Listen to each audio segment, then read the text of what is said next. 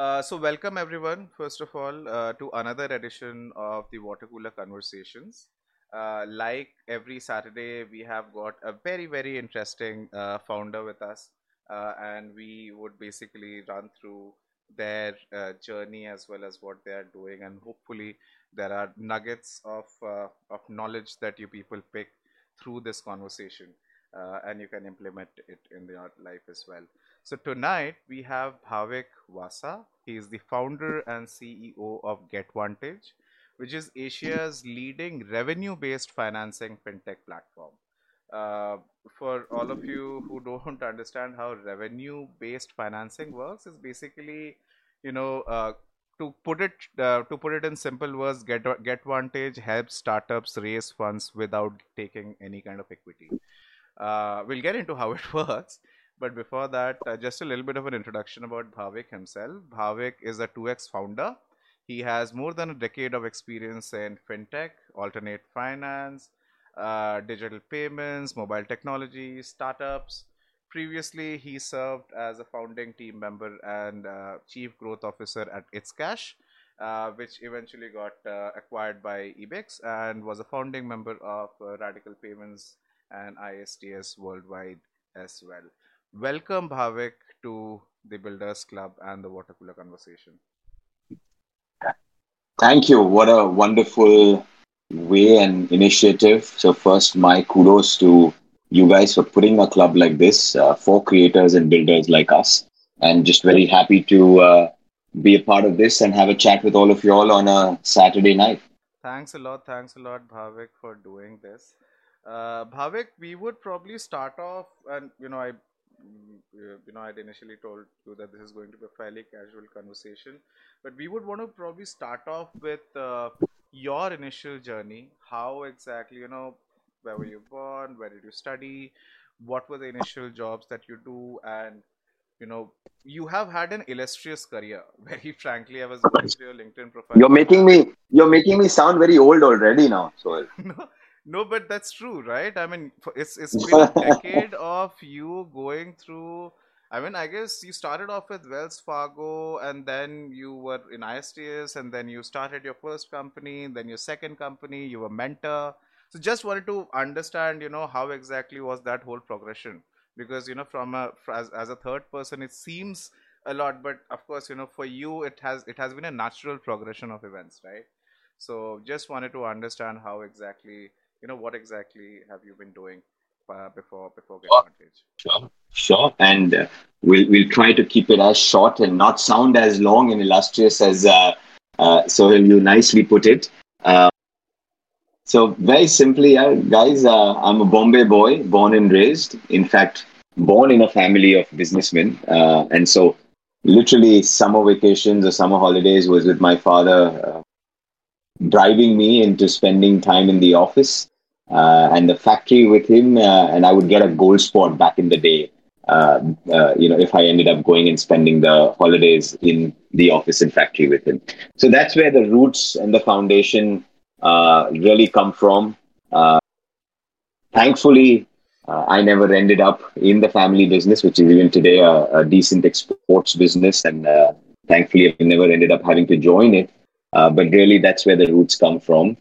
started my career uh, in the US. Uh, and literally, like I say, I stumbled into financial services. Uh, really, again, nothing, nothing planned. Never thought I would go work for a bank, but when Wells Fargo Bank, third largest bank in the US, gives you an on-campus placement, you just take it up and you know go work for them. And I think that's how I not only stumbled into the BFSI segment, but uh, that foundation of uh, uh, finance uh, was set there. Uh, but then look again, being in the Bay Area, in the Silicon Valley, the heart of or what we call as the mecca of uh, startup world, right? Uh, had to very quickly uh, join a very small tech boutique shop.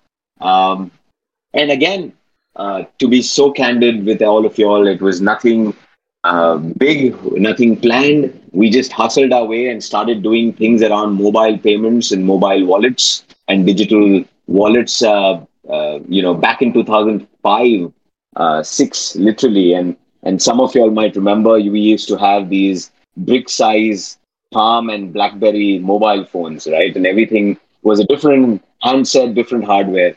Uh, so again, look, we just ended up doing a lot of uh, early pilot work for Visa and Google and you know Safeways of the world, where we were doing mobile payments for uh, these businesses. And uh, uh, again, I think the word fintech so it didn't exist back then, right? There was no this, there wasn't there wasn't this fancy jargon or buzzword called fintech either. We used to call ourselves emerging payments, mobile technologies. Uh, so that's where again, you know, built that business. Uh, that business got a good exit in 2009 to a very large uh, US processor called FIS. Uh, and then, contrary to other opportunities, chose to move back to India. Uh, and again, uh, at the very front end of a new category building, right? Again, digital payments and fintech uh, was a very, very, very early word. I mean, 2009 10, guys, I can only tell you that startups in itself were such a such a nascent uh, ecosystem, and within startups, doing something in digital payments with ItzCash um, was was was very very early in itself. Uh, and so I can really remember. I mean, all of you guys are either aspiring founders, aspiring startup enthusiasts. I can tell you back then we used to have five, six VC firms and you know handful of angels. Literally, that's how large the market was. And from there on, went on to scale and build out ItzCash, India's earliest fintech. Uh, scale that business to a 3 billion annual payment volume business, uh, 30, 40 million in revenue. Uh, and that's where we then uh, were able, and I think I, I kind of take a little bit of uh, credit for the exit of bringing a Nasdaq group called Ebix into India and that large M&A that happened. Uh, this was a 150 million transaction between Ebix and ItzCash, uh, which I then ended up running the consolidated group in financial services.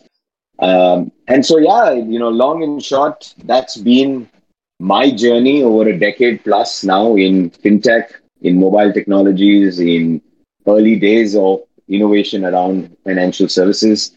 And uh, look, uh, what we ended up or what we see ourselves now doing at GetVantage so well again, no, no eureka moment. This was not, you know, waking up one fine day and said, chalo, ye karte hain abhi. It was really just through my own journeys as an operator, right? I am just like all you guys. I'm a founder, operator.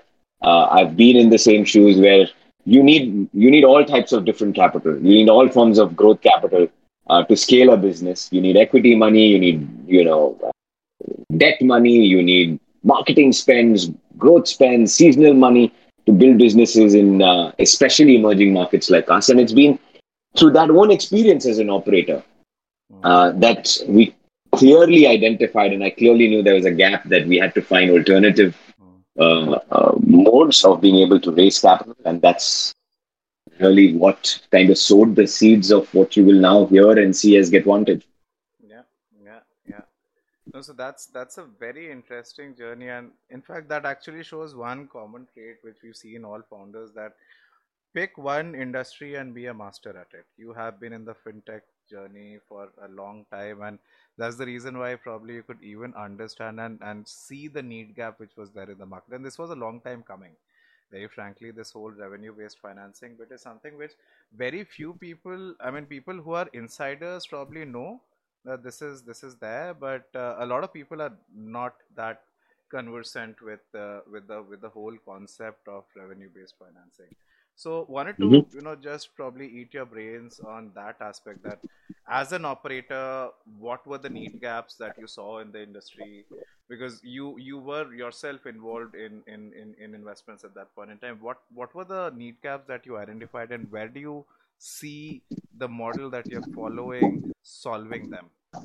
That's a very loaded question, Sohail. Um, but to kind of break it down, hmm. uh, and uh, look, I, I'll be super, super honest with a glass of wine on a Saturday night, right, with all of you guys.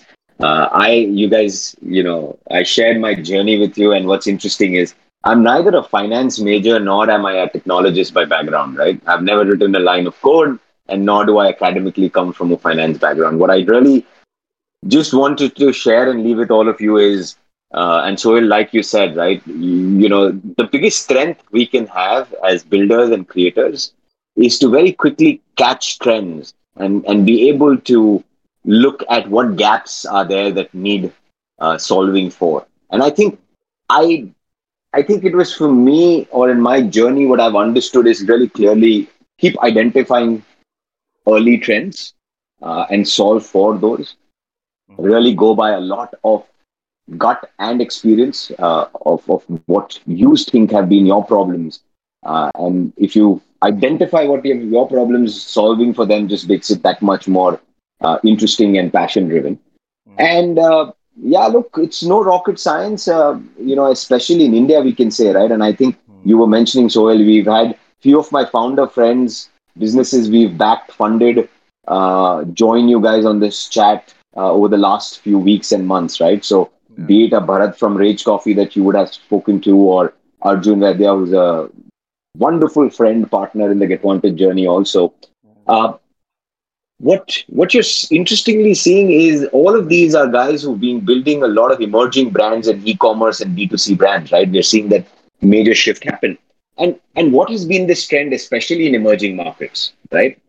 We fundamentally saw the last decade, especially in India, we saw the last decade where commerce went more and more digital.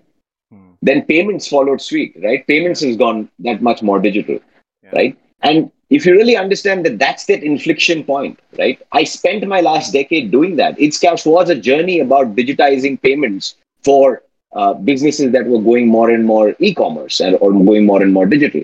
And now, if commerce has gone digital, payments has also followed suit. Now, this is really where funding and financing has to follow, right? This is the area which is going to see the largest growth, and this is the area where I am actually hoping that a lot of your uh, uh, community members, founders, builders, creators are really thinking about building these digital first, new age emerging brands. And, and that's where, if we can find a very, very interesting model, which is very no strings attached, founder friendly in its true sense, and very tech driven, right? So even before, guys, even before we go into uh, what revenue based funding or what RBF is, what is this alternative alternative platform of financing?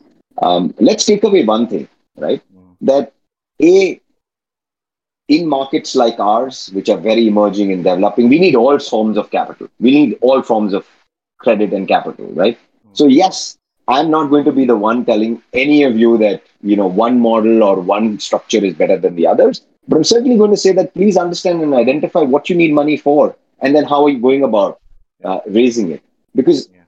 venture capital, angel funding, accelerators, that entire ecosystem has absolutely grown by leaps and bounds in just the last five years in our country, right? And which is brilliant for the ecosystem, for all of us.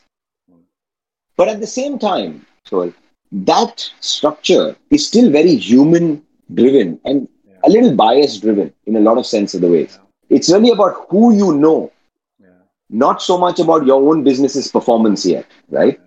And I think a lot of y'all who are listening, uh, I'm sure, have pitched to various VCs, angels, right? I'm sure you might have a lot of y'all might have raised capital. I have certainly done a lot of that. Yeah. Uh, but at the same time, we have to understand and appreciate and acknowledge that's a different model of equity funding, and that's still a lot of human uh, uh biases driven there. Yeah. Yeah. And if we all are building if we all literally today are building a lot of digital businesses that are very tech enabled and digital enabled, right? We're building it on platforms that are online. We're collecting uh, payments from our customers and consumers all digitally. Then look, there has to be a, a digital way to fund our businesses, which looks at what is our new asset. The new asset of all of our businesses is this is this digitization. And based on that, if we can have a you know platform that is able to really value what I have built based on my performance? Can I really value the business based on performance, not on just a human bias, right? And really make that very tech driven and data driven.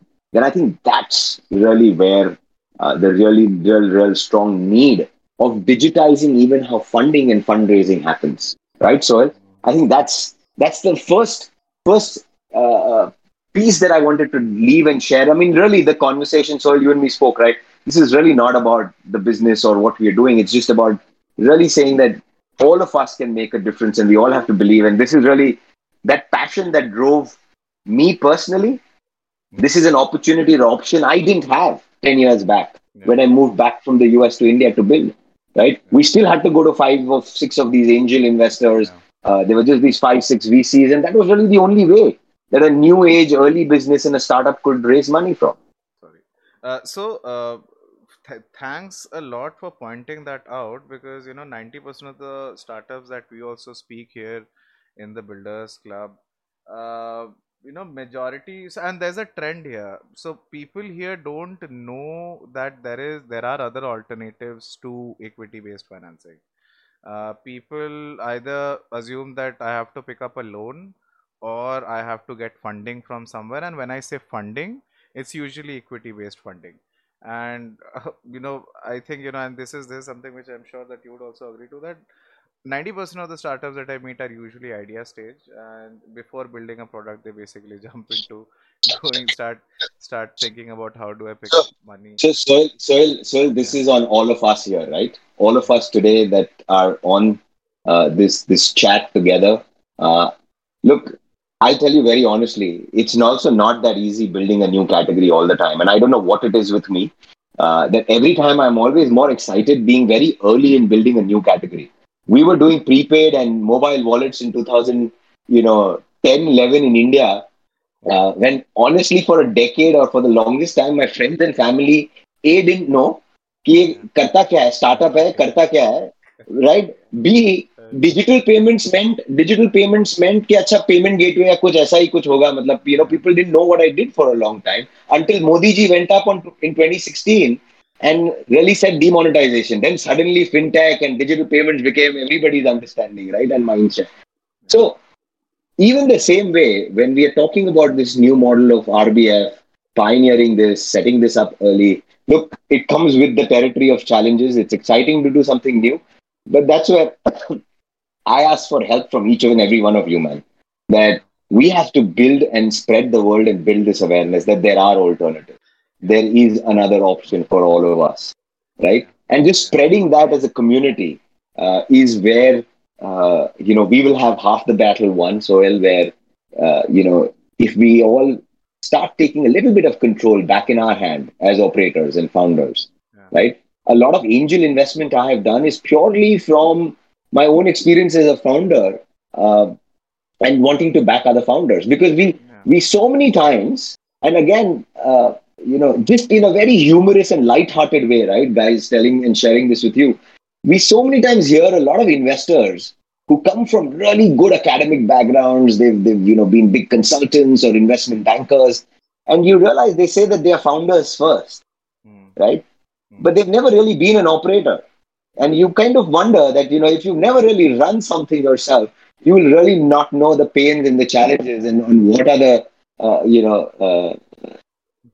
issues and, and support that a founder needs to come up with Yeah. um, and so it's easy to come up with these buzzwords like founders first uh, and say that we are very empathetic to founders. But if you've really never been an operator, uh, you wouldn't know uh, what it takes or, or what are the challenges there. So we, we have to do we have to first do good for ourselves. Yes. Uh, for a long time, like you said, uh, so it, for a long time we only thought equity is a way to raise money in startups because bank loans are very difficult to get, right? yes. yes. because traditional traditional lending or traditional financing has failed in emerging markets.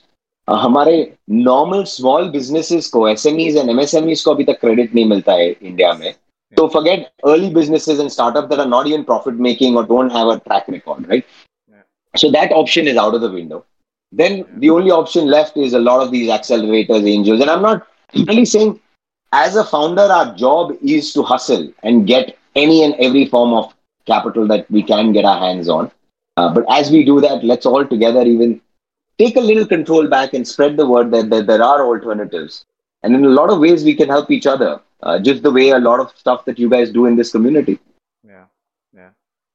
No, Bhavik, it's a, it's a, it's a very interesting point that you raised that you're actually one of the first ones who's actually creating this category right now. So I was having one of our previous guests was Ashish Tulsian, was the founder of Posist, and uh, he was also one of the first guys who was building a POS system for the restaurant uh, industry. Back in 2011 2012 he started.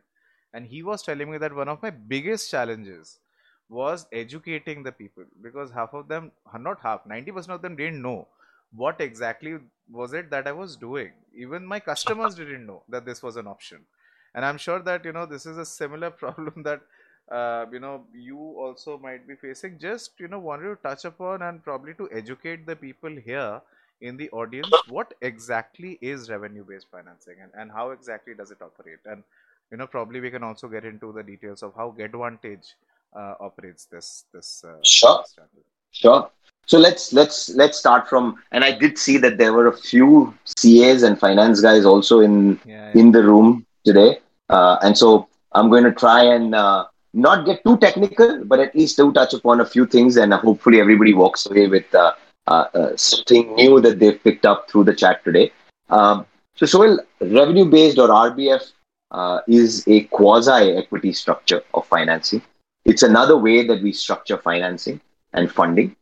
And I think all of us understand, right, that funding, even if you take equity funding, it's funding is all a function of how the deal is structured. Either capital is given and stake and equity is taken, control is taken in a business. But you do realize that even even that form of capital that we believe is uh, just investments has to be returned.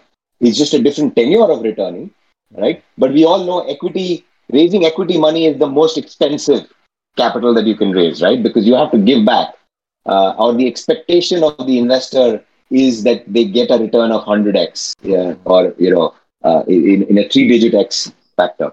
So that's equity as an instrument. And then, of course, on the other side, uh, financing, uh, which is very traditional lending or business loans, uh, comes from this concept of, you know, uh, uh, interest rates, uh, balloon payments, bullet payments. But I think we've also somewhere extremely overstructured finance over the years, right? Reducing interest rates, balloon payments, bullet payments. It's just it's overstructured in a, in a lot of sense of the ways, and that's where RBF as a quasi equity structure somewhere is in between, right? It's neither equity, it's neither a business loan, right? It sits in between, and I actually tell people, and I'm sure you, you know a lot of y'all would have heard, uh, and and some of you might be even saying this uh, that but I actually honestly say we are not disrupting anything. With RBF, we are actually just simplifying venture finance, right? And what RBF really does, is simplifies venture finance where we give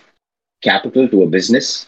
RBF is about giving a capital advance and funding a business based on its last 12 months, 18 months of business's performance, last six months, last uh, quarter of business's performance, the revenues of the business, uh, the operating function, uh, operating margins of that business are taken into account. And so, what really RBF, in the way it simplifies, is we give a business a capital advance, we charge one flat fee. So, as a business, as a founder, you now know what is your capital and what is that one cost of capital for it. And you're going to now repay this, right, as a small percentage of your future cash flows and your future revenues. So, as your revenues grow out, right, and come about, you're going to slowly, uh, as a small percentage of that and a small percentage of your business's performance. Really, how your future revenues perform is how you would uh, uh, repay or or um, you know clear out uh, this form of funding, and uh, it's as simple as that to give it and break it down in in in numbers. Say we were to be able to fund a business with a hundred thousand dollars, uh, we would charge one flat fee, and now the business would pay this back as a small percentage 5 10 15 percentage of their uh, future revenues. Into business as soon as the business pays back that principal and that flat fee boom the round one is over. And it's really as simple as this. A lot of founders tell me it just seems too good to be true because there is no there's no equity there's no warrants no convertibles uh, no safe notes no ccds uh, nothing so complicated and on the other side it's not even any traditional way of collaterals uh, or, or, or personal guarantees that founders end up having to give or promoters ending up having to give. Mm. So, really, that's how this is just an extremely, extremely simplified way uh, of how ventures and and, and, and businesses can take that capital that they need to keep growing their next stages of revenue and allowing their revenues to uh, uh, really uh, repay that and keep scaling uh, with a very, very no strings attached model. Mm. This is a very interesting model. So, uh, so from what I understand, number one, idea stage startups are not eligible. Number two, you basically are uh, taking a percentage of the future revenues. So Mhm. there has to be a way for you. So isn't isn't there a risk involved in this? Because you again, I, I want to understand how are you removing the subjectivity from your overall process? How are you making it Absolutely. quantifiable? How are you making it objective? Oh, 100%. And that's where I, I, I started off by sharing with all of you all that we have to find a more tech and digital driven way, a more data driven way, because that's what all of you, I believe, are either building your businesses based on tech and data. And that's how you would also want access to capital, which is very performance driven, just the way you're probably uh, starting to, uh, you know, quantify your businesses. Hmm. And to your question, yes, you're absolutely right. This is not uh, early stage or you know idea stage funding. This is not for uh, you know capital that you take to you know just get an idea off the ground. Absolutely, as the name suggests, revenue revenue based financing or RBF certainly needs the business to have some trajectory, six months, ten months of revenues at least uh, because, so to your next question, the only way to objectify and to create this a very performance based funding mechanism is to have some pattern and trend and background and run rate of what the business's revenues have been, right? And so, yes, uh, this is more of a growth capital rather than a seed check or a pre seed check for any business.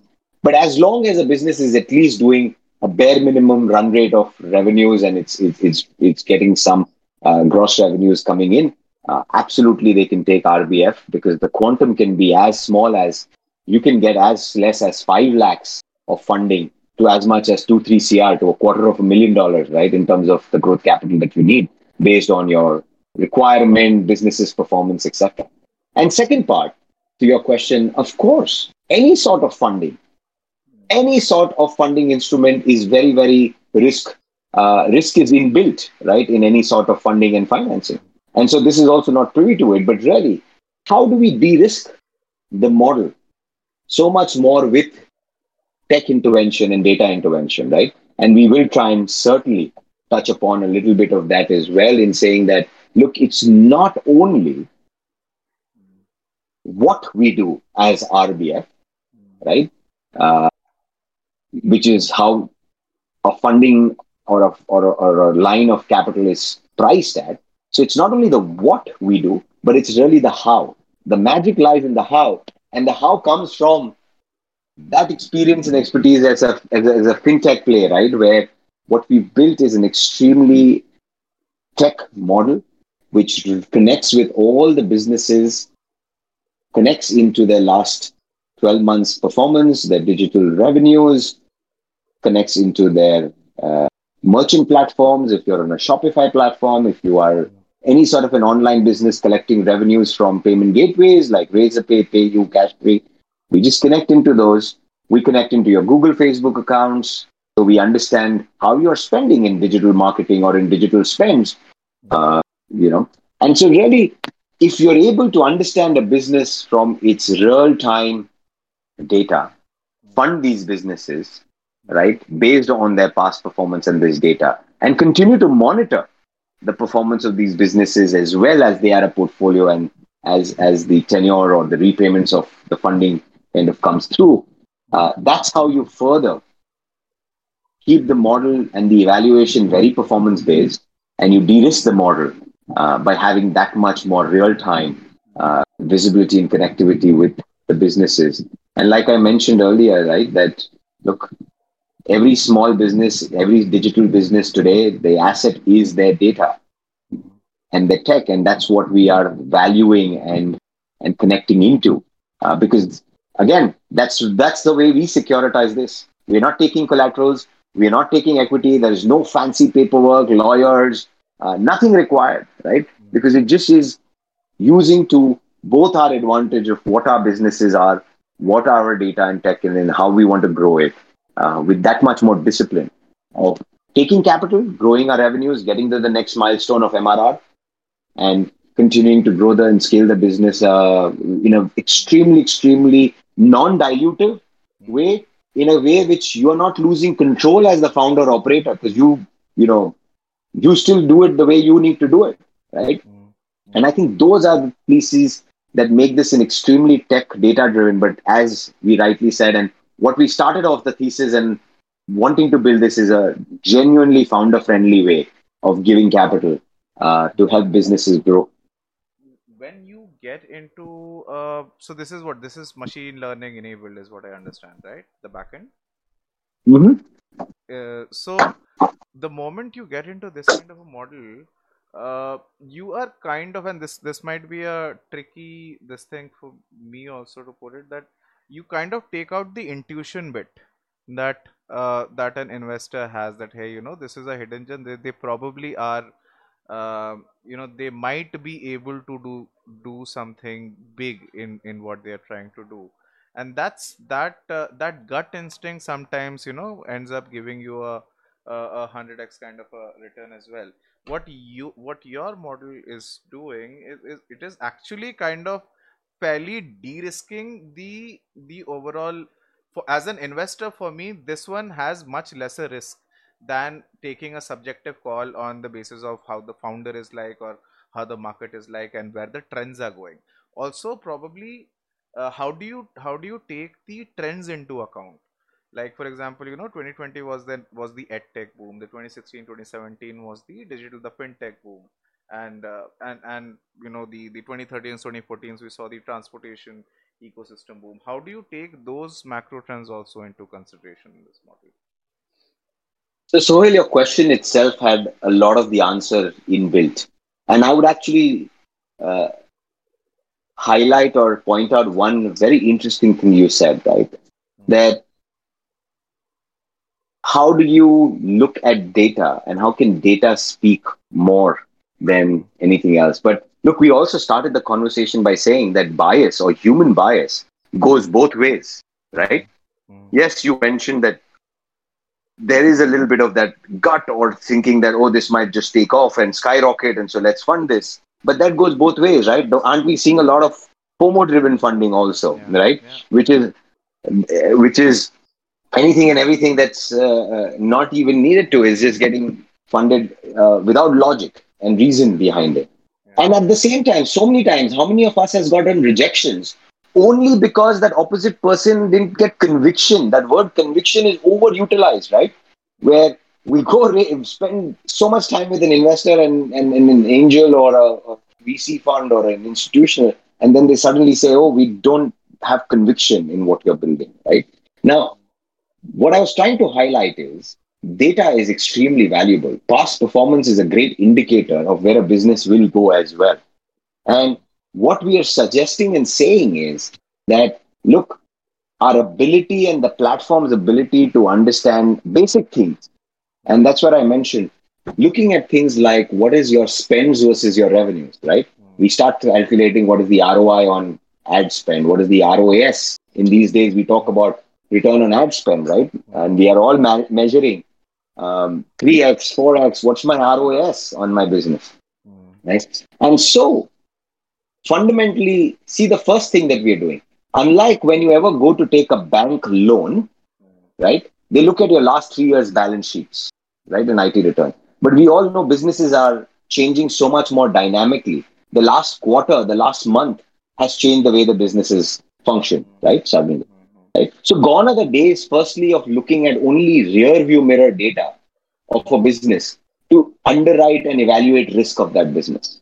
We not only have to take the past performance, but with the pattern and trends, you're able to also predict what is that future potential of these businesses. The ROAS that has been driving, certainly. understanding and the platform's understanding of various businesses, cross categories, sectors, you start also being able to understand what, you know, if I was to increase the uh, in, in my, my ad spends or my digital infrastructure by 2x, what would my revenues change by? And so it's a little bit of all of that, right? Think of B2B SaaS businesses for a minute, sorry, right? What we really need money in a SaaS business or a subscription driven business, right? Uh, you yourself run a digital business as a, uh, you know, in edtech, health tech, and you mentioned the edtech boom as well. Look, literally what we needed money for was infrastructure. You need money for digital infrastructure, your Amazon AWS or cloud hosting bills, right? You have to increase your infra today to have more users because you will have these users pay over a period of 10, 12 months, right? Your revenues will come over the subscription of the model. But what you really need money for today is increasing your capacity uh, on the infrastructure to onboard more and more users, right? So once we started understanding all of these trends and patterns, what you're taking away is a lot of guesswork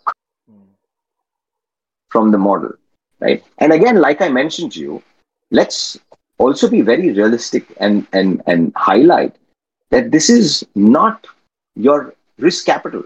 Look, you should absolutely every business is at every different stage needs different forms of capital, right? Of course, uh, we need to raise uh, equity money from time to time, and it has its own different value and need. But take that kind of capital, which is the most expensive, for experimental lines of business, for new lines of business that you want to do R&D, for capex expenses that you need to invest in upfront, right? Not using that money for very pattern-driven sides of your business, right? Capital that you need, which has a very direct pattern. It's about saying how much marketing and reach do I do that my revenues will change, right? How much do I increase my uh, capacities? How much is my logistic uh, invoices or bills that will get paid off uh, uh, so that I can get what is that inventory that I can take to be able to drive growth. So I think it's about also very clearly understanding what your business need and hence then understanding what form of capital suits you best for that particular requirement. And lastly, I actually say this with umpteen amount of uh, conviction, confidence, validation that you as a business might or might not need other forms of capital. And we've seen success stories from very bootstrap businesses. They've never touched external uh, uh, equity money, right? Mm. Or on the other side, we've seen great success stories which just grew on taking a lot of investor capital, mm. right? But all both these side of the spectrum need revenue-based financing because we all need a little bit more this quarter, right, for seasonal spends to increase reach, or we want to basically stock up more on our inventories because season is coming up next quarter, right? So RBF suits everyone, mm. right? Mm. And it's just about understanding and recognizing what you're taking, what kind of money for. And as long as that is very, very performance driven and performance based, mm. uh, that's what not only de risks the model, but adds predictability in the model. And that's how businesses can also and should be able to grow with a disciplined fashion where you are not carrying, lastly, you're not carrying a lot of long term debt in your business. Mm-hmm. Don't, as a young business, don't take long term debt which sits with you for two, three, five years when, like you mentioned, a lot of the environmental changes happen and you're not able to service that debt or repay that uh, as a big lump sum amount, right? Uh, at the end of two years or three years, you have to pay back a big business loan and you have to now suddenly arrange for that large capital one time. That's when the cash flows start becoming more challenging yeah. um, as well. Very interesting, Bhavik. I'll have just one more question and then we'll open it up, open it up uh, to the audience. Good. Uh, cool. Uh, so I was just uh, gonna talk about the Founders for Founders initiative. Want to understand the origins of it? What exactly is the plan for it, and what exactly do you people do there? Thank you for asking that, Sohail, because that's a project and initiative that I'm very passionate about, and it's very close to my heart. Uh, it came out in this pandemic time uh, it came about from that as well. And I'm going to keep it very short and simple because I know a few of you have questions. Uh, you know, when when the first lockdown happened in March 2020, April 2020, I think we all were hit by surprise, right? We all didn't know firstly what hit us, what caught us. Uh, but post that and through the last 12, 18 months, uh, I think we've seen a roller coaster of a ride. We've seen actually roller coaster is a easier, you know, uh, comparison. We've actually seen snakes and ladders, right? We thought we were out of it, back again, we got sucked in, and I think, I think I personally saw a lot of the founder community stand up this time. We all were, in our own ways, volunteering, helping with, you know, health support, oxygen, finding hospital beds. I think we all were doing a little bit, right? And there, while a lot of that was happening around volunteering, around personal health and, and finance, what really clicked to me is we all are so vulnerable in these times. And also, we are all founders. We are all folks as operators also trying to build something. And in talking to a few, we started seeing that, look, we all had started having a lot of vulnerability in our in our day jobs as well, right? In building the business, not knowing now what to plan for. You know, there were businesses and founders that were uh, completely lost. And I think mental health uh, was something that was not so so big and being talked about, uh, which I think all of us suffered. I, I myself have had sleepless nights, right? Like all, like a lot of y'all. And that's in where we realize that while a lot is going around around, you know, physical health and more pandemic related uh, personal health and family supports, uh, that area where founders like us, operators, builders like us, needed also a little bit of support, a little bit of a community support group. And that's the origins of Founders for Founders, where again, no strings attached, nothing fancy. All we tried to do as a bunch of us founders is saying, let's do a one on one chat with any founder and an operator that just wants to have somebody to talk to. We all know entrepreneurship and founders the journey is so lonely. We sometimes can't even talk to our to our closest friends or family because they don't understand it. They don't come from what industry we are building for, right? Yeah. So that's where Founders for Founders is a small initiative, and folks would love for you all in our small ways to spread the word. Sohail would love for the Builders Club to kind of collaborate with this uh, again. And all we've done, and we've been having amazing founders just join in and support. And all we've done is a founder uh, an operator just kind of coming in, signing up, and wanting to have a 20 minute chat one on one with another founder, either in the domain, in the industry, or just something more, more generic. And what we realized is we just needed somebody to talk to, just somebody to share and discuss with what is going on. Yeah. Really, nobody wanted answers. None of us are experts, none of us have any answers, but just that one on one mentoring or that one on one chat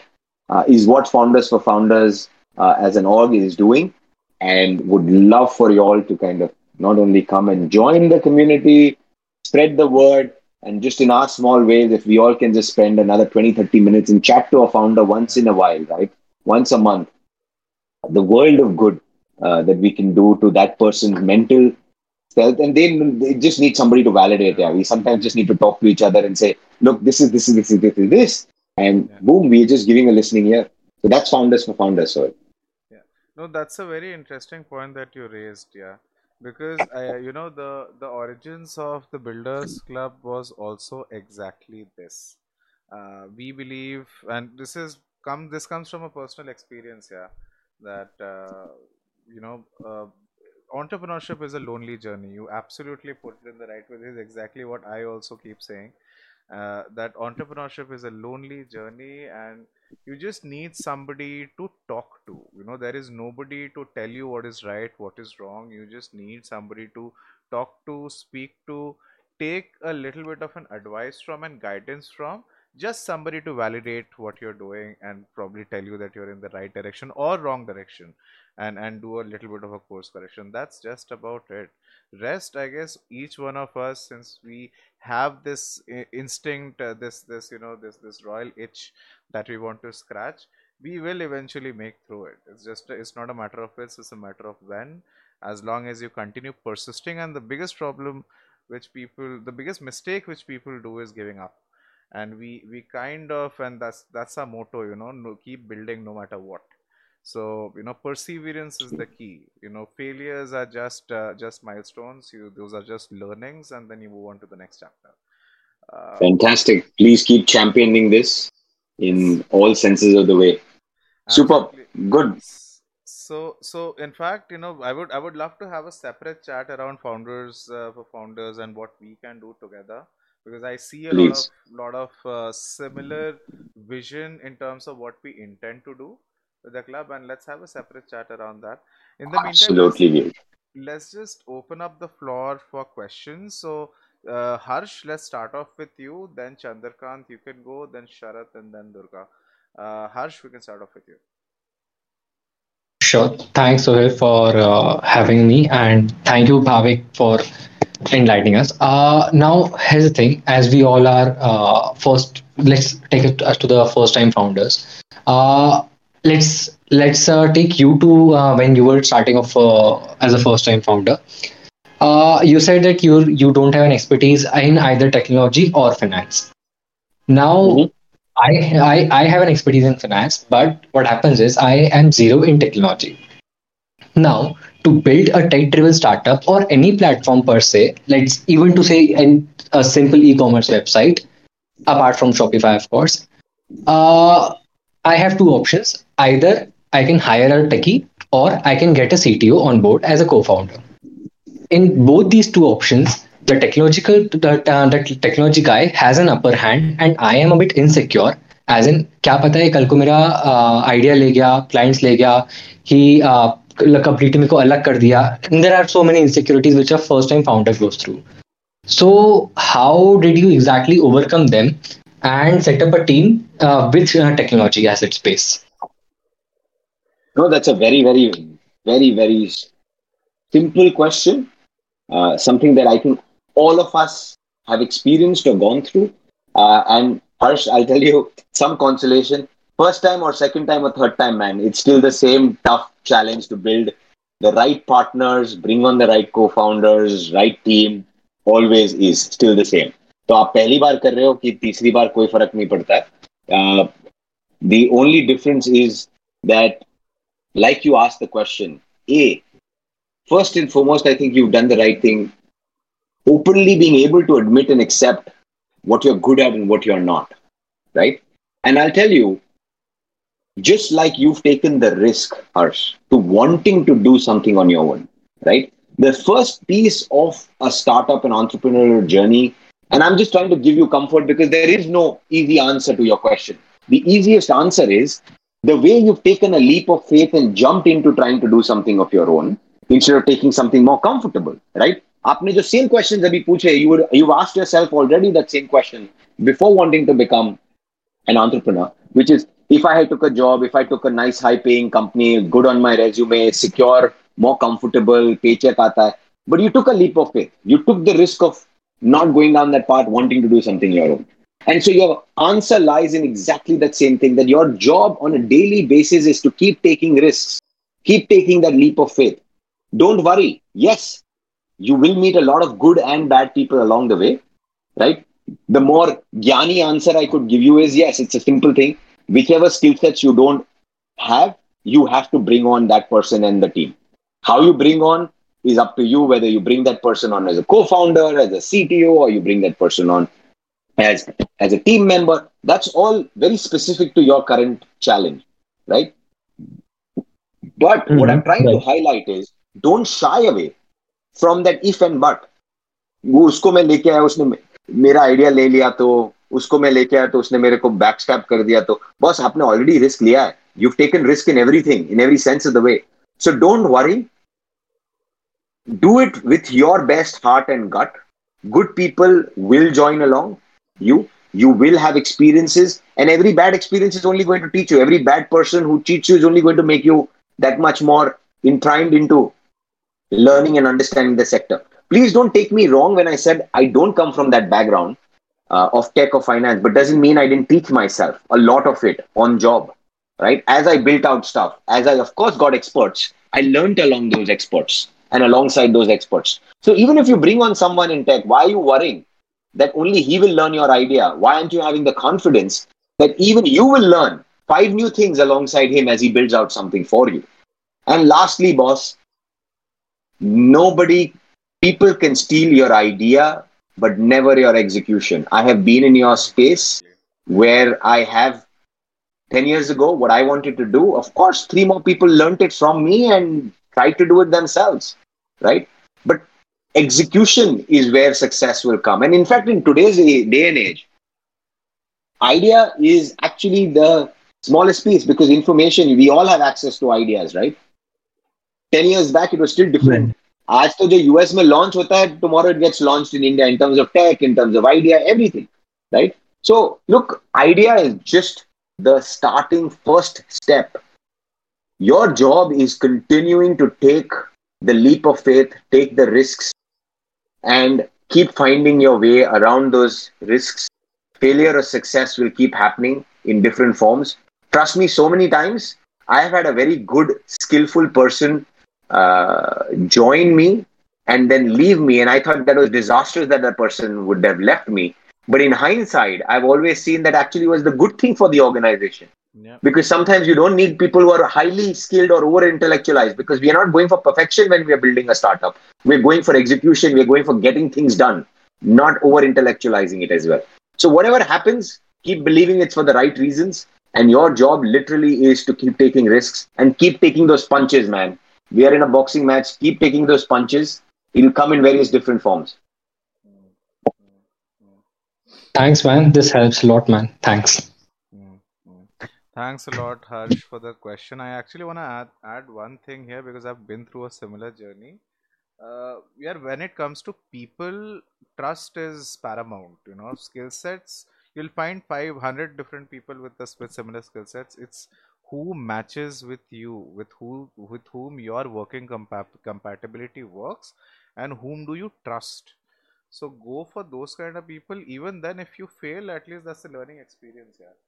And and there's nothing more to it. I mean you just have to move on and and find the next person in line. Right. Yeah. Cool. Thanks a lot harsh for that question.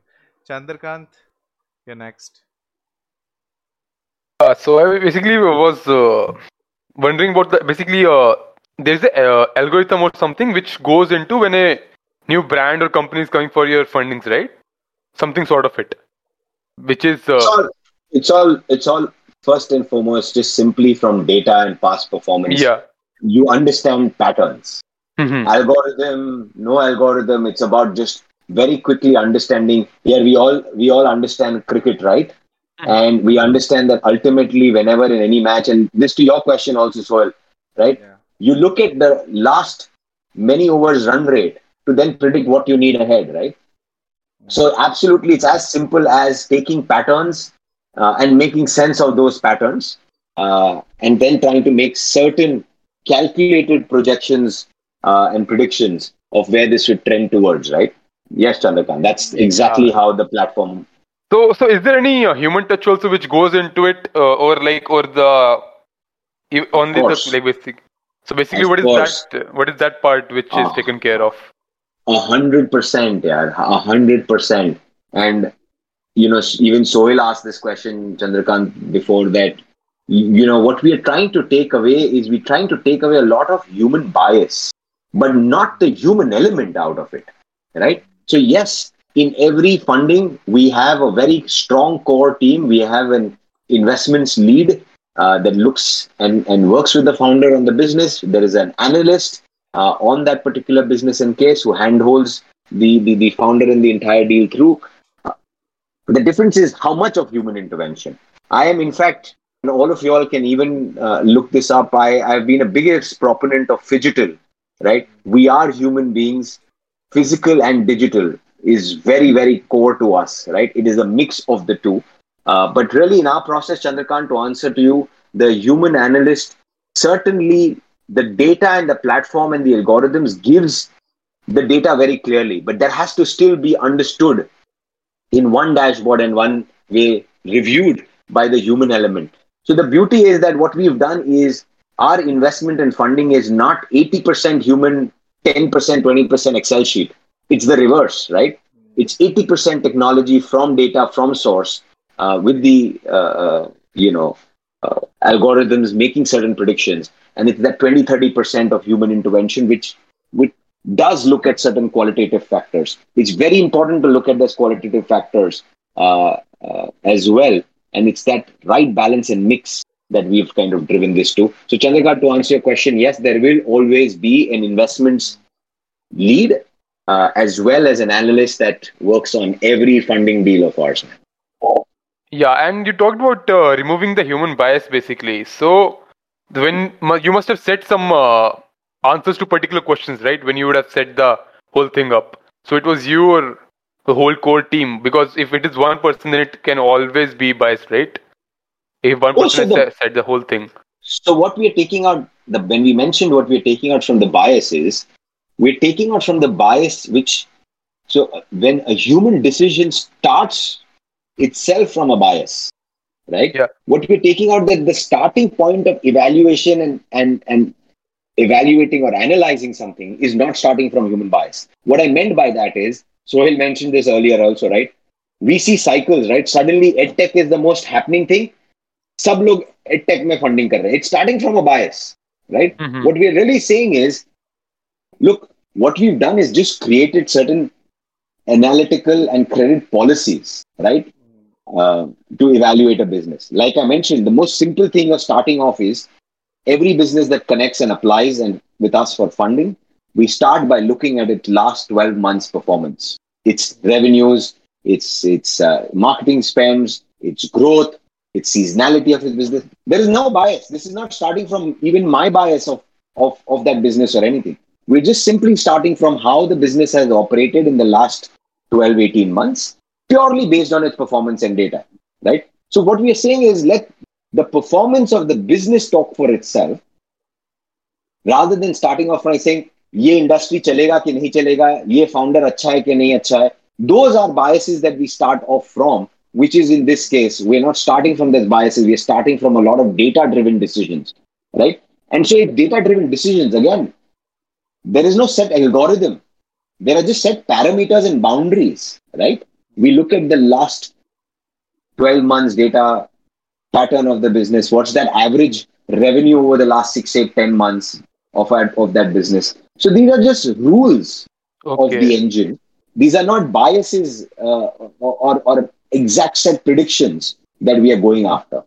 But removing the starting point being a human bias, removing that to be very data driven is what the game changer we personally think and believe uh, has to be done. And that's why we call ourselves, in fact, Chandrakant, on this question of yours, I have to share this. While I spent the last 10, 15 years in fintech, mm. as I shared with all of you all, uh, we really truly, and again, it's not a buzzword, but we truly feel that what we're now doing is tech fin, which is really tech driven funding, right? And that's where we start from tech and data. Okay. Basically, it's a complete analysis job, which you it's are doing. Absolutely. Yeah, complete analysis, absolutely. right? Absolutely. Absolutely. Thanks a lot. Like, I got the whole aspect about it. Hmm. Chandrakant, tech can always be an enabler. It can never replace humans. So uh, yeah, I have tried it a lot of times. That's why. yeah, I understand that. Yeah, uh, cool. Thanks a lot, Chandar, uh, for that question. Yeah, thanks, uh, uh, uh, Bhavik. Uh, it was a nice talk. Uh, thanks. Uh, I have so many questions, uh, but uh, I I try to uh, re- uh, restrict to three. Uh, one is uh, so you, your input data that you you choose to uh, find the patterns is 12 to 18 months. So is it is it as per your experience is it sufficient to to get an impression on any startup? Is my first question. Second in your model is there any risk mitigation plan you have? Third so what is your advice to uh, someone uh, new uh, to get into this finance business which i am interested in? Great. So Let's try and quickly answer those three. I know it's getting late on a Saturday night for each of these three questions. Um, Durga, uh, the last question is the most difficult because I don't know what advice I can give you. I need to know what excites you. Where, where do you want to jump into? What field you want to do? What you want to do? Because there are a lot of things happening in in the you know inflection point or confluence of finance and technology, right? Uh, so yes, the world is your oyster uh, because just the way technology, like you said, uh, Sohail, technology is an enabler. Finance is the common thread across any and every business, right? So both these things are huge enablers. The innovation in these two aspects have, uh, you know, really changed the landscape of what all you can be interested in. Uh, Durga, I don't know what your background is. Look, look us up. If you like what we're doing, we are hiring. That's my small pitch and play that anyone wants to kind of excited about what we are doing, come join us. If nothing else, you love to talk to uh, founders, other businesses, evaluate, analyze, take funding decisions alongside us. Uh, so certainly that could be one area, if nothing else. Uh, your other two questions. Uh, look, we of course look as look at as long a data of the business as possible. Of course, we take their GST data, last three years balance sheets, whatever. How depends on how long and old the business is. We look at all the data the first time around. Why I mentioned the last 12 months is because that is what we believe in today's day and age. Businesses are so much more dynamic that a better sense of where the business is going is in the last real data and tracking of the last 12 months. And the reason it's last 12 months is so that you cover at least a, a calendar year. In fact, we look at early businesses also. We actually, to clarify to all everyone here, we actually fund businesses that are just six months old but are revenue generating also. We will, of course, look at as much data we have. See, the more data we can see, the bigger the exposure we can take. So, your question two on risk mitigation is our understanding of as much data uh, we can we can transparently see. Uh, we will be able to take that much more uh, larger quantum of funding or risk uh, as well. And what you asked is ultimately the last 12 months or a calendar year also allow you to understand the cyclicness and the seasonality of each business. Every business, every industry has a different seasonality or a cyclicness. A, one calendar year uh, or 12 months allows you to also make sure you understand that or the engine understands that really well and takes that into account as well and takes into account anything else so like you said you have two months of lockdown that's an abnormality right we at least try to take away all of those short-term abnormalities with that piece and lastly, you question, Durga, that what is that security? Look, the same data points and the tech, that visibility is the additional uh, uh, securitization, right? Because what data points we looked at and revenue run rates we looked at during the funding decision, we continue to look at those same during the tenure of the business being in our portfolio and funding and, and repaying the funding, right? Uh, so the same APIs, if you are a, if you if you understand tech, is the same APIs which allow us to do live monitoring of a business. So we understand and we are seeing how the business is continuing to perform uh, as it is our portfolio as well, right? So that is also a great way. A live monitoring and a tech-driven way of monitoring is also a great way to risk mitigate uh, in any form of funding and financing. Uh, so yeah hopefully uh, you know that's my sh- simplest way without getting too much into technicalities of course there are five more layers uh, deeper into what i just said but at a high level that's why we continue to say that it's the tech and the live data which is all our strengths and we are tapping into that for every sense of uh, de-risking hope that answered your questions Uh, yeah, got it. Th- thanks a lot. Thanks a lot, Durga. Kamal, sorry you dropped out the last time. You can ask, and after that, Sharat, you can have your chance. Kamal? So thanks, uh, thanks for doing it for a weekend, man. Great insights, great, uh, like great takeaways from this session. So I had two, uh, for, I had one question. So uh, like, see, this is something which excites me also. The revenue-based financing is something which is very new to India, I guess. Uh, maybe in the like in the foreign markets, this has been a trend, but India it's, it's pretty much new. And uh, so, how do you go about educating founders and people about uh, that there is another option than VCs, accelerators, and incubators? Either you go with like uh, partnering with VC firms, or how how do you go about the like the customer acquisition plan, if you can say like that? Well, every and all things that you mentioned, absolutely. We have to talk to everybody in the ecosystem, man. That's the shortest way to say it. And when I say everybody in the ecosystem, it means literally everybody. Other investors, VCs, angel networks, uh, other platforms and vendors that you use, right, in building your online business. Uh, to share with all of y'all, uh, we are the biggest partners with Razorpay, with Shopify, uh, with logistic companies, with marketing agencies. Uh, look, like any other way that uh, you would hustle to get your product out there, the same thing we do. And another way is exactly what I am uh, asking all of y'all to help with is we as a community, this is for the first time, guys, and, and, and Kamal and Sohail, really, that's what I'm empowering, you know, you guys as an organizers, as evangelists of the Builder Club as well, that for the first time, we as operators and founders are getting the ability to get back in our hands the control of how we fund, who we fund, and how we raise funds from, right? Uh, and so I think, yeah, look, uh, these are communities that help us spread the word. Um, and lastly, uh, Kamal, uh, you will hear me say this multiple times and my entire team. Uh, we don't have a mission, we have a passion uh, to work with founders like you. So it's really driving that passion in every direction to get the word out there. So I, I was just going to add here is that one interesting thing, Bhavik, about about your bit is that the startups which are eligible, which are legit, and which are actually doing good business, they will at least definitely, uh, you know, uh, benefit from from your model, from the from from the advantage model, because many a times people have this you know there's a luck factor involved in in funding. And i can say this because i've gone through it and so have you that irrespective of how good you are there is definitely a luck luck element involved. Your model kind of takes out or takes away that that uh, you know that bit that had i been able to find that you know get those 30 seconds with that investor probably i would have made that elevator pitch and things would have changed. So that thing basically goes away with this model which is a very which is a very beautiful thing. Because then uh, uh, that was my, my my one cent which i wanted to add uh sharat you can go now Thanks, Sohail. Thanks, Bhavik. Okay, I have two questions. One is uh, do you fund competition? Say you have funded Rage.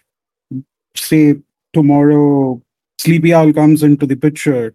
Do you fund something like that? That's first question.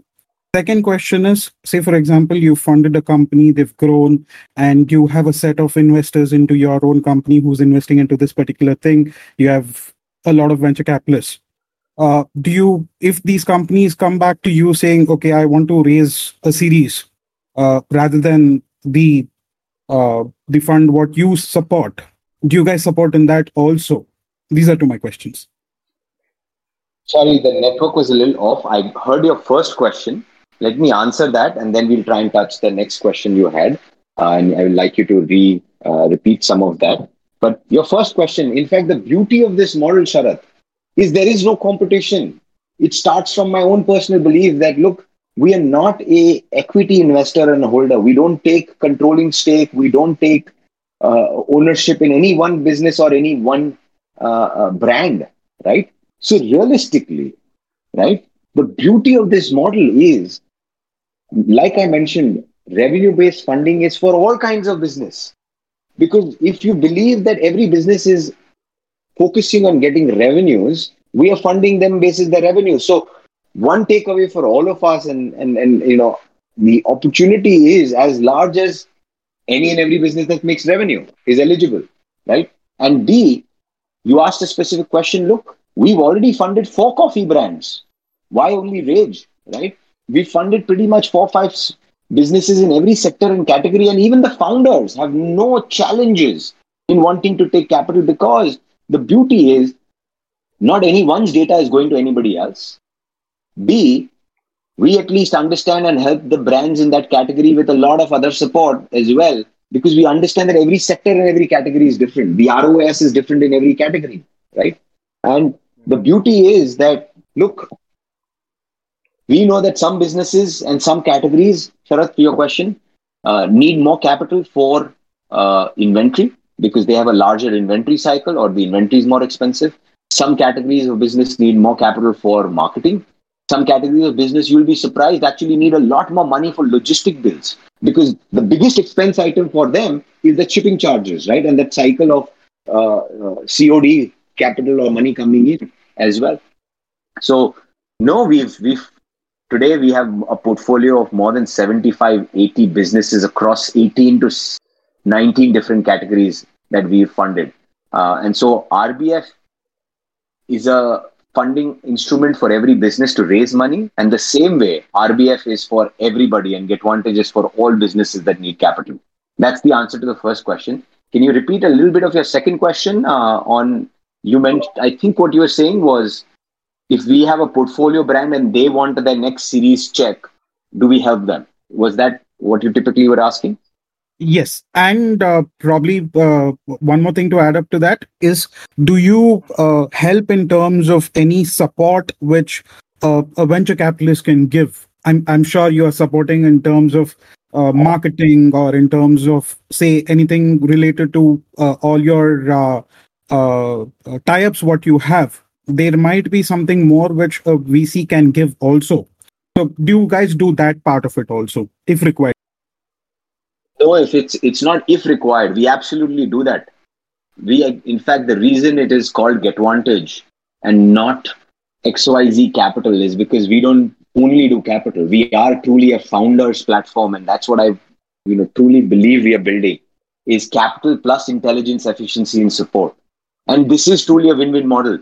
Look, it's profits with purpose. We are also building a business that's to do well, right? But I'm really saying this because this is the only model that is really win-win because if i fund your business right and i help you with a lot of those other areas of support that you need your revenue grows faster and it's all better for us in terms of you will repay that faster as well so this is truly the model which is so skin in the game and, and attached to both our outcomes which is about growing your business and your revenue and two um, in fact what's become interesting is every VC fund actually, every angel network is working with us, not only so that we can fund their portfolio, because we are great scouts. Every business that we have funded, in fact, we have a lot more real due diligence and digital data uh, and diligence done on a business. So when when any business and brand is funded by GetVantage, by inevitably a lot more investor and institutional capital is following that because they know we've done a lot more thorough diligence on that business. So the brand is actually already getting a lot more inbounds um, for if and when they need uh, that institutional check uh, also. Great, that answers. Thank you. Thanks a lot, Sharath, for that question. Uh, I think, uh, Bhavik, I have one last question and then we'll close. It's almost close to midnight, but as I told you, if the con- if the conversations are interesting, this usually stretches a little bit. I hope you you have time, uh, and there are people in the audience also uh, willing to listen in. Uh, I just wanted to touch upon one bit uh, on your whole experience with the with the finance and the fintech bit, uh, and and the fact that you have been. I mean, you are basically in the in the on the other side of the table as well. You're seeing a lot of macro trends right now. And this is this is the times of change you know times are changing. Uh, 2020 has brought in so many changes in terms of both consumer behavior as well as the macro trends which have accelerated. Uh, wanted to get your uh, you know your thoughts on which what do you think you know the top three industries slash sectors where you see a kind of a boom happening? And where exactly do you see the next the next round of opportunities?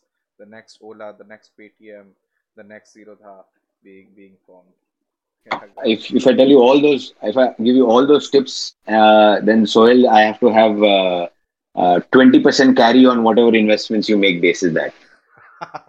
Definitely. But uh, on a on a on a on a on a more on a more serious note absolutely uh, GetVantage is about not only getting uh, funding, as I was mentioning, but that vantage point, right, or that vantage uh, that we give to all our stakeholders, uh, which is not only our brands, uh, our backers, our, our, our partners, uh, and the community as well. And so I can tell you three, four very interesting trends. I think one for most to take away is there's been a huge and absolute consumer behavioral change uh, that happens only once in a decade. But we've certainly seen as all of us as consumers are now that much more con- comfortable buying everything online, paying for everything online, right? And that is a huge consumer shift. Look, in India, we've been a country which, uh, yes, last decade was e-commerce, uh, but at the same time, in even in e-commerce, one of the things was Sohail that even in e-commerce, you still had a lot of COD and marketplace buying, right? Marketplace is ruled because that's where consumers uh, uh, could only find brands, right? But what we've seen as a big shift is, and I tell this to every every brand that's working with me, focus more and more on prepaid orders now. Uh, even if you're doing a services business, collect uh, the payments upfront. Because customer is very comfortable now, and he trusts. He and she are trusting now the online services and business. So that has become a huge change where you are seeing a lot more confirmed orders. It's not about you know returns and refunds being uh, the, the, the very core uh, cost and expense item across any sector and category right in itself this is hidden an answer that look every business in the country now has to understand and learn to go online you can be an offline brand and there's nothing wrong with it but have some some element or some percentage of your business also online uh, because that's where the customers getting more and more comfortable to access and reach you and get your goods and services from. Uh, so if you're an online brand, yes, COD is still a large chunk, but try and move more of your customers to prepaid. Uh, two, uh, if you are reaching customers through a lot of marketplaces, here is your chance. The customer is buying directly from the brand website, app, from the captive channel, right? And so you are seeing that huge shift uh, and this is not only for product. Let me not only say this that it's only for D2C businesses that we are seeing scale up or emerging brands coming up in D2C and e commerce. It's even on demand services. We funded businesses like car mechanics, car maintenance, car washing, on demand services, uh, subscription driven content, right? So, what I'm highlighting is that these are the two, three large trends uh, that if you are looking at entering as a new business, as a new brand, or if you're already a business and a brand, start leveraging and capitalizing on some of these very, very clear, uh, uh, you know, aspects. And to give you an answer, look, I'm the most opportunistic guy as well. I think Indian consumption story is here to stay for the next 10 years. It's going to be a story about a lot of local Indian brands. Gone are the days we're going to buy only or use only global products uh, and services. Um, so this is this is our decade ahead, right? I'm not talking at macroeconomic level. I'm just generally talking at a founder and operator level.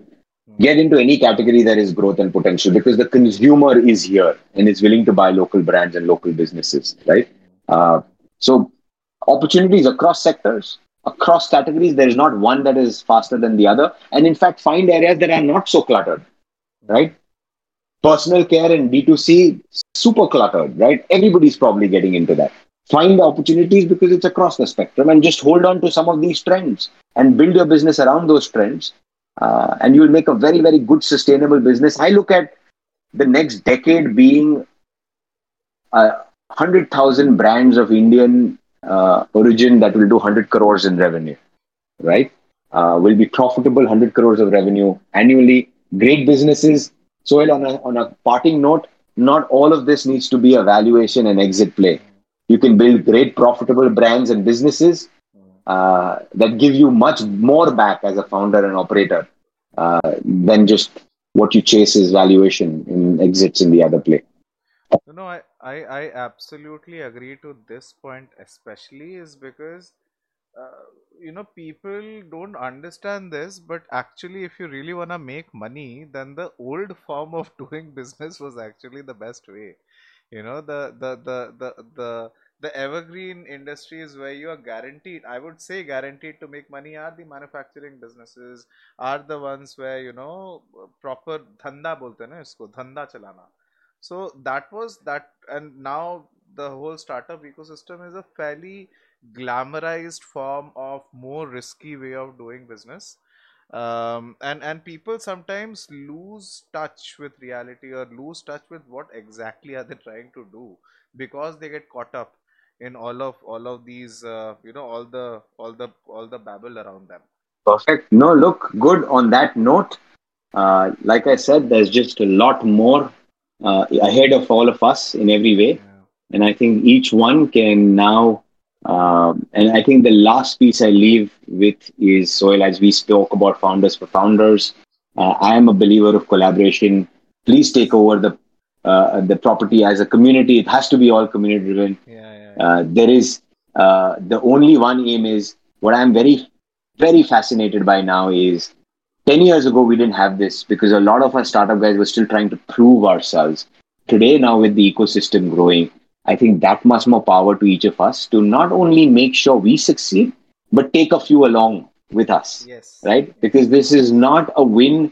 This is not a, a race where we have to walk over two, three others to win the race. We can all walk together across the finish line. And I think that's what's going to be the game changer for the Indian industry uh, and all of us. If we can, if we can, in our own small ways, uh, do that uh, together, I think this is going to be an interesting decade ahead. Absolutely, absolutely. In fact, you know, I'm I'm really sorry that probably we couldn't spend more time on the Founders for Founders initiative because I would really uh, would have loved to know more, a little bit more probably on that front. Uh, if we can, then probably we can also have another session probably at Twitter Spaces bit on that bit, or probably another session, another water cooler chat around that as well, or probably uh, you know, let's have a discussion. No, there, there is. Priyanka has been very nicely, uh, patiently been listening in. Uh, she's the champion who's championing the championing the cause uh, with with us on that. And uh, please come up on stage. I've just invited you in case you're still there. Hey, Priyanka. so yeah, Hi everyone. hi, hi, hi. Uh, So in few minutes, it's good to say good morning to all of you. good. Acha, where are you? Acha, sorry. Okay, so we'll just uh, we'll take it. Sohail, you can take it offline with yeah, her, we'll, we'll and offline with we her. will we will certainly connect. And uh, Yes, look, we connect. can Let's talk connect. about that. We can talk about think. that. We can bring back uh, we can bring back uh, Arjun and me together to talk about Oh yeah, founders for founders also with you, and uh, uh, certainly we'll let you guys come up with whatever innovative, interesting ideas you all have to to push the builders community. Like I said, uh, I like the name you guys said, the Builders Club. We are all creators and builders. I don't think uh, any other name suits us all better. Um, so good. Look, Sohail, thank you, Kamal, Thanks for having me again. Yeah. I, I, I thank uh, Harsh, Durga, Sarat, Chandar, all of you guys. Uh, lovely questions. Thank you for patiently listening. Uh, more power to all of you and more power to the community uh, that we, we build build something good and strong together. Thanks, all.